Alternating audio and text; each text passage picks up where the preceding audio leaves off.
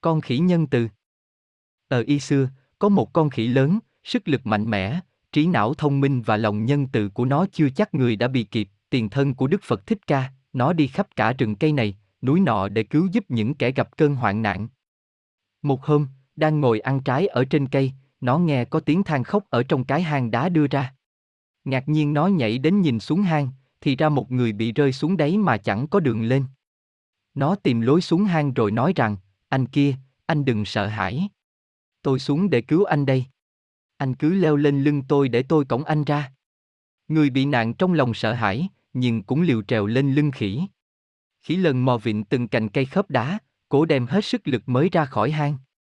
Cả hai cùng mừng rỡ nhưng vì quá mệt mỏi, phải nằm lăn trên thảm cỏ xanh, dưới một bóng cây to để nghỉ cho lại sức. Gió hiu hiu đưa người và khỉ vào giấc ngủ say.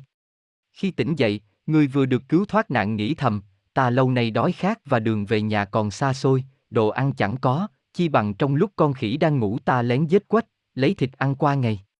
Người ấy liền lấy một hòn đá to ném vào đầu khỉ. Khỉ bị thương máu ra lai láng, liền nhảy lên cây, nhìn xuống, nó biết người kia cố tâm hại mình lòng ngao ngán nhưng không giận hơn. Nó đau đớn nhìn con người ác độc ấy và để rơi từng giọt nước mắt theo từng giọt máu đỏ xuống đám cỏ xanh. Một hồi lâu, nó liền truyền qua cây khác đi mất.